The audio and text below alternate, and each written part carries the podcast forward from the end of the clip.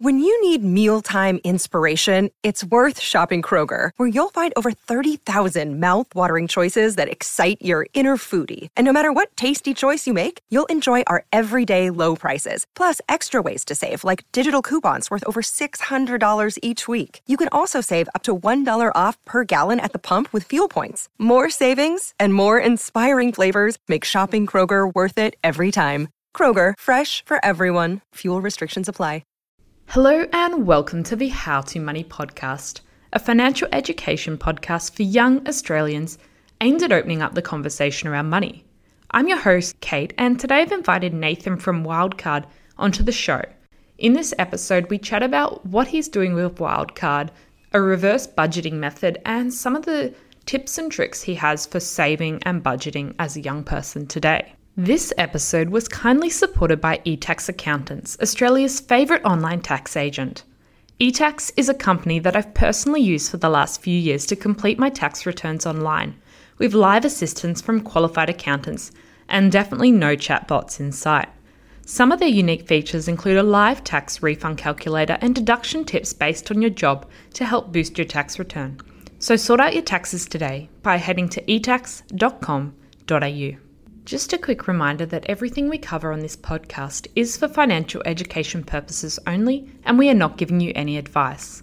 If you do want advice, please seek the help of a qualified and competent professional and do some research. Remember, it's your money, so take control. Now let's get started. Well, Nathan, thank you so much for joining us on the How to Money podcast today, and it's great to have you here. Thanks for having me. Now, before we get started, uh, I'd love if you could share a little bit about yourself um, and your journey into the financial services industry and a little bit about your company, Wildcard. So, um, I guess my journey into the industry is a bit funny. It was a bit by accident. I actually was studying uh, languages at uni and I dropped out to start my first company, uh, which is an app called Wordsmith. Uh, and I taught myself to code um, and built it on my own and kind of um, it, it, became quite popular. And and through doing that I met um, met a couple of people in in the finance industry uh, one of them who's now my co-founder. And uh, I basically just had this idea. I knew a lot of my friends had some serious problems managing their money. I had a friend who um, who was making probably like 20 grand more than me a year and just had maybe $300 in her savings account and she'd lost her phone and she couldn't save up the money to get a new one. And it just kind of gave me this idea like there's got to be there's got to be some way to help people. And because I was really into to apps and and doing a lot of tech stuff, I sort of came up with this idea of the first version of Wildcard. And basically, the idea was that, um, you know, what if when you got paid, because I noticed that a lot of people, when they get paid, they sort of spend most of the money at once. Um, and then they're kind of sort of, you know, for the first week or so, they're spending lots of money. And then the last week in their pay cycle, they're kind of eating cereal for dinner the day before payday. Um, so the idea was, what if you could sort of spread out your money over the pay cycle rather than getting all at once in the beginning? Um, so the first version of Wildcard, essentially, your pay slip would go straight into savings.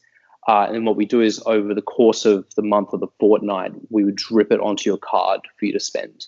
Uh, and what we noticed was that actually started changing people's behavior and help them spread out their their their finances, spread out their spending, uh, and help them build up the savings. Um, so that's kind of that's a bit behind what we're up to. Um, it, it's quite a big. We feel it's quite a big problem. You know, probably about half people my age, people under thirty, have very little in savings. I think the stats are that a quarter of us have under a thousand, and half of us have under five thousand. And so we're really trying to help people, uh, I guess, spend less and save more.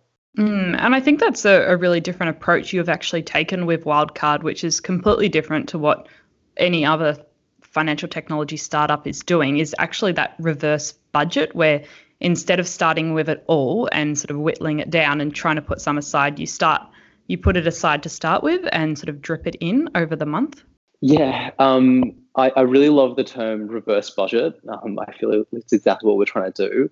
I think a lot of the, I guess, a lot of the orthodoxy, a lot of the stuff that's that that people think about budgeting and finance is very restrictive. Like we kind of talk about budgeting, kind of like dieting. It's mm. it feels like you're, it feels like it's very restrictive, and that you you and there's it's this negative psychology of where you have a very limited amount of money and that that amount keeps going down. And I think one of the biggest things that we're doing actually is just flipping that around so that you're always getting more money um, because we're sort of giving you a portion of your pay every day. And I think that positive psychology, I think, is what, what's actually causing people to stick to it. Um, rather than a budget, which often people will do a budget for a month, much like a like a crash diet, and then they'll sort of abandon it and go back to go back to the beginning. So, um, yeah, the reverse budgeting, I think, is a really good way to put it. Mm, and I, I, know even personally trying to set a budget for myself, uh, nothing, life just doesn't work within precise categories. Yes. And, yeah, yeah, definitely. And then you feel bad when you can't actually achieve what you set out at the beginning of the month because you have an unexpected car expense that comes up or a medical expense and it doesn't fit in any of your categories. I feel like I feel like I've heard that a lot from people. They say, "Oh, you know, I was using this budgeting app for a while and then you know, one month something came up and I blew my budget by like 300 bucks and it made me feel mm. really bad. So I just stopped using it. We very intentionally designed it so that if you ever sort of go sort of over your spending amount, it just goes back down to zero and you start again. So it's there's no you know there's no red alert that pops up. There's no like um, no error messages. Doesn't go in the negative or anything like that. Um, we're just trying to make it a bit more a bit gentler for people, I guess. Yeah, so you get to sort of start afresh each day rather than sort of saying yeah. you've exceeded. Because I know some apps I have tried, they say, like, warning, you've exceeded your monthly spending, you've got to cut back. And it's kind of like, well, I've still got things to pay this month.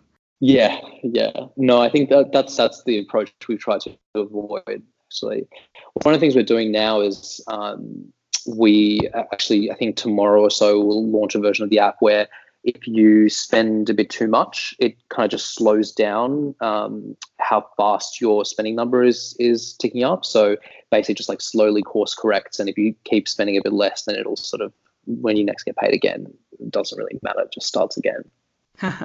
like the data usage on your phone getting slowed down once you've gone over your budget. Yeah, yeah, that's mm. right. Except yeah. we don't charge you ten dollars per gigabyte.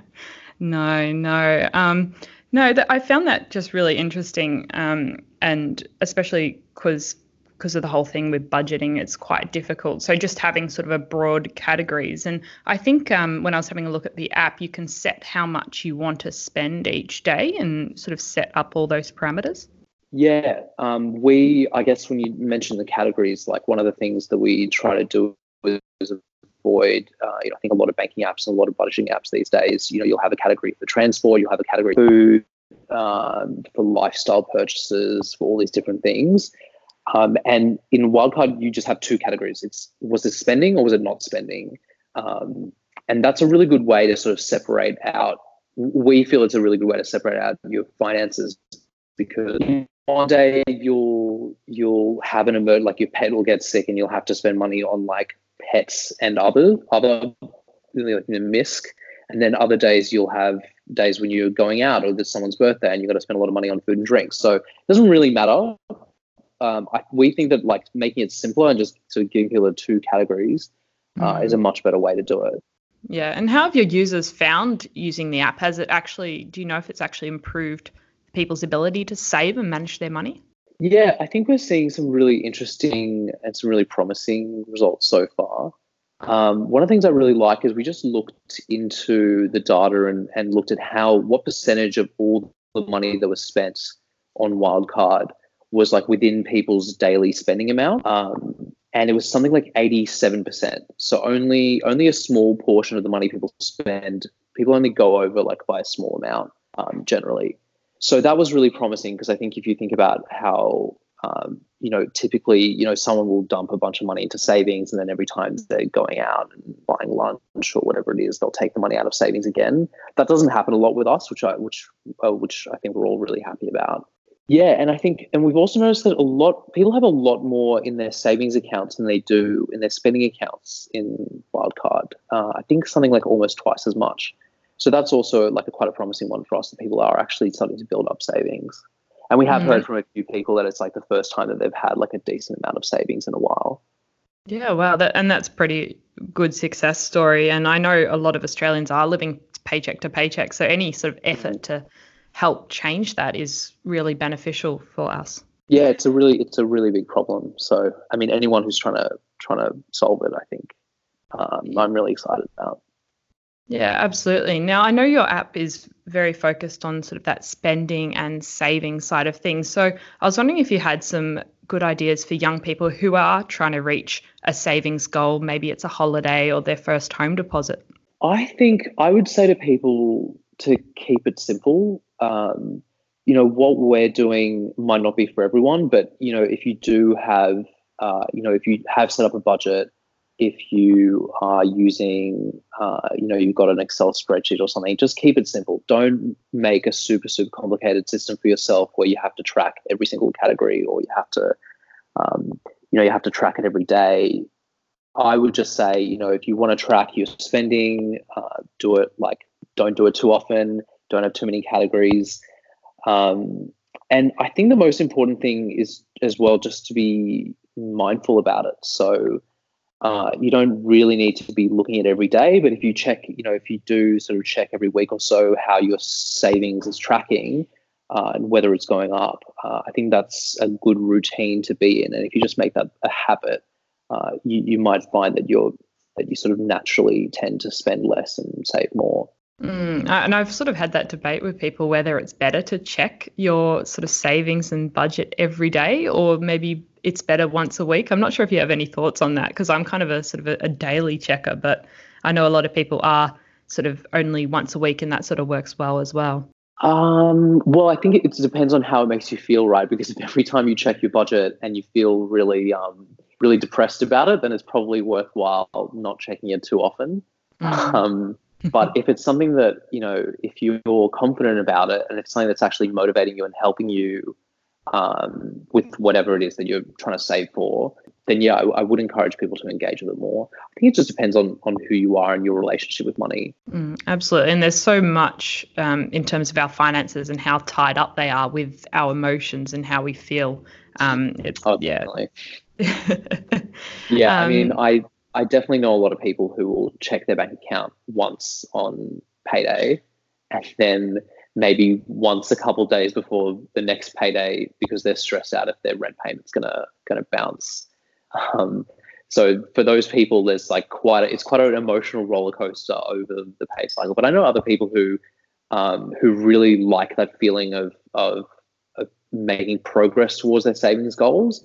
And for them, I think it's actually really good to to be really engaged with it because um, I guess the more you engage with it, the more that you'll um, you, will think about it when you're spending, and that you'll um, you'll build up the savings. Yeah. So if a young person currently doesn't have any savings at all, and they're really trying to just get that first hundred dollars as sort of the emergency fund, what are your ideas on sort of getting that very first small bit put aside for your emergency fund? Oh, that's so important, right? Look, I think there's a couple. There's probably a couple of like clever things you can do. One thing I've heard, and, and this is actually something that we're going to introduce to the product soon, um, but one thing I've heard is, you know, people will give, will will get paid, and because on payday is when you have the most money, so they'll get paid, and then they'll take a hundred bucks, something like that, and they'll just like transfer it to their mum or their best friend or something, and so they don't have access to it. It's I think that's actually quite a clever idea as a way to get you started because um, because that self control is really difficult. When you if you see the money, you, you just spend it. Um, and and if you give it to someone you trust, um, not necessarily suggesting that you transfer money to other people, but um, if you somehow lock it away, you can't touch it even if you want to. Um, that's you know that's a really because everyone starts out with the best intentions, right? You start out and you go, I'm going to put this money in my savings, and I'm not going to touch it for the rest of the month. And then, unless it's an emergency, of course, because it's my emergency fund. Mm. And then like two weeks later, ASOS has like 20% off. And you're like, well, that's definitely an emergency. I'm going to take the money out of my emergency fund right now. So if you add some friction there, if you, you know, if you send it to someone or if you put it in a different account or that, it, you, you know, that's going to stop you from doing that potentially. Mm. And it's kind of like in this circumstance, out of sight, out of mind is actually beneficial to yes. you. Yeah. Yeah, um, definitely, definitely. When most of your finances, you actually don't want to completely forget about what's happening. I find that sometimes people think like the more they interfere with it and the more they look at it, like the better. But that's not always the case. I think in this in this particular case, if you don't see it, you probably won't spend it, which is um, which is what you want. Mm, and, I, and a lot of people say when you're trying to save for something, having automated payments is also really helpful as well because there's less less friction for you actually having to save that money and put it aside. Yeah, for sure, for sure. I mean, you, I would not recommend to anyone not to have automatic payments set up if you can avoid it.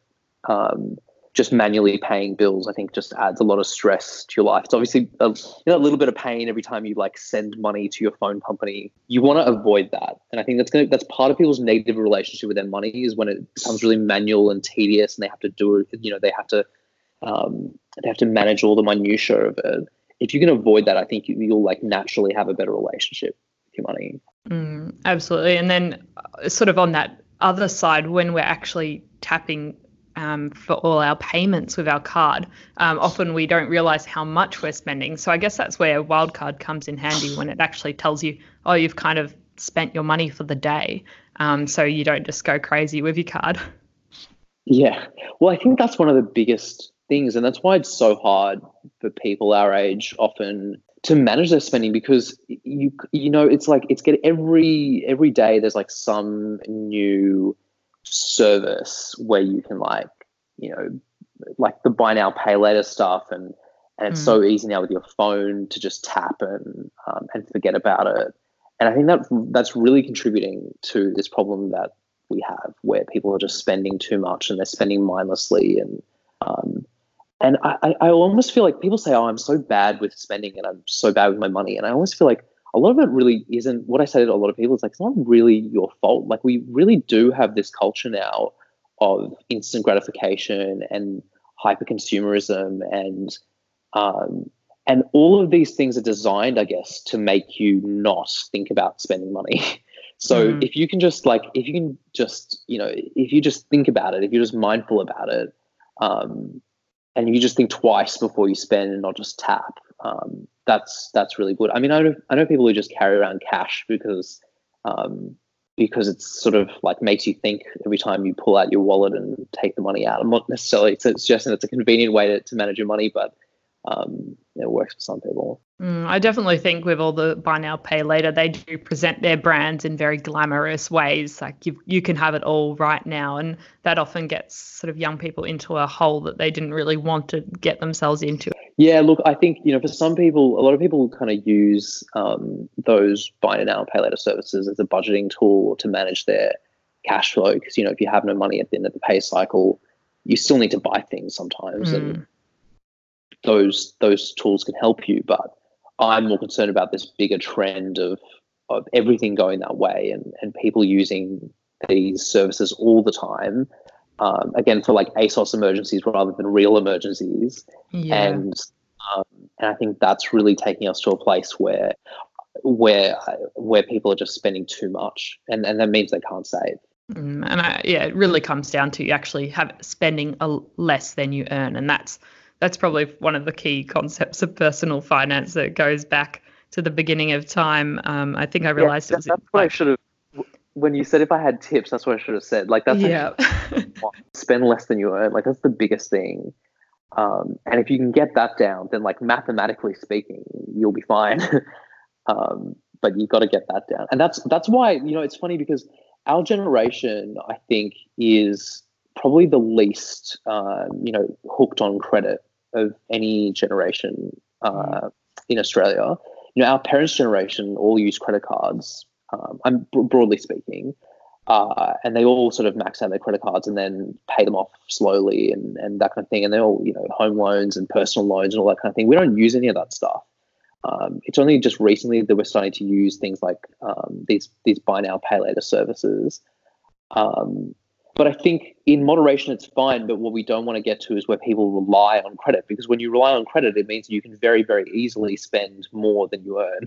So that's Absolutely. what I think that's why it worries me because it, it kind of it, it makes the equation out of whack. Mm, and and the banks and financial institutions are all encouraging you to get credit cards with massive credit limits. I mean, oh, of the, course, because that's how the industry works. I mean, if we shift a bit to it to the industry side of things, like the whole banking and finance industry is built around credit. Um, every bank and banking type institution in the country makes money when you get into debt. That's that's their business mm. model.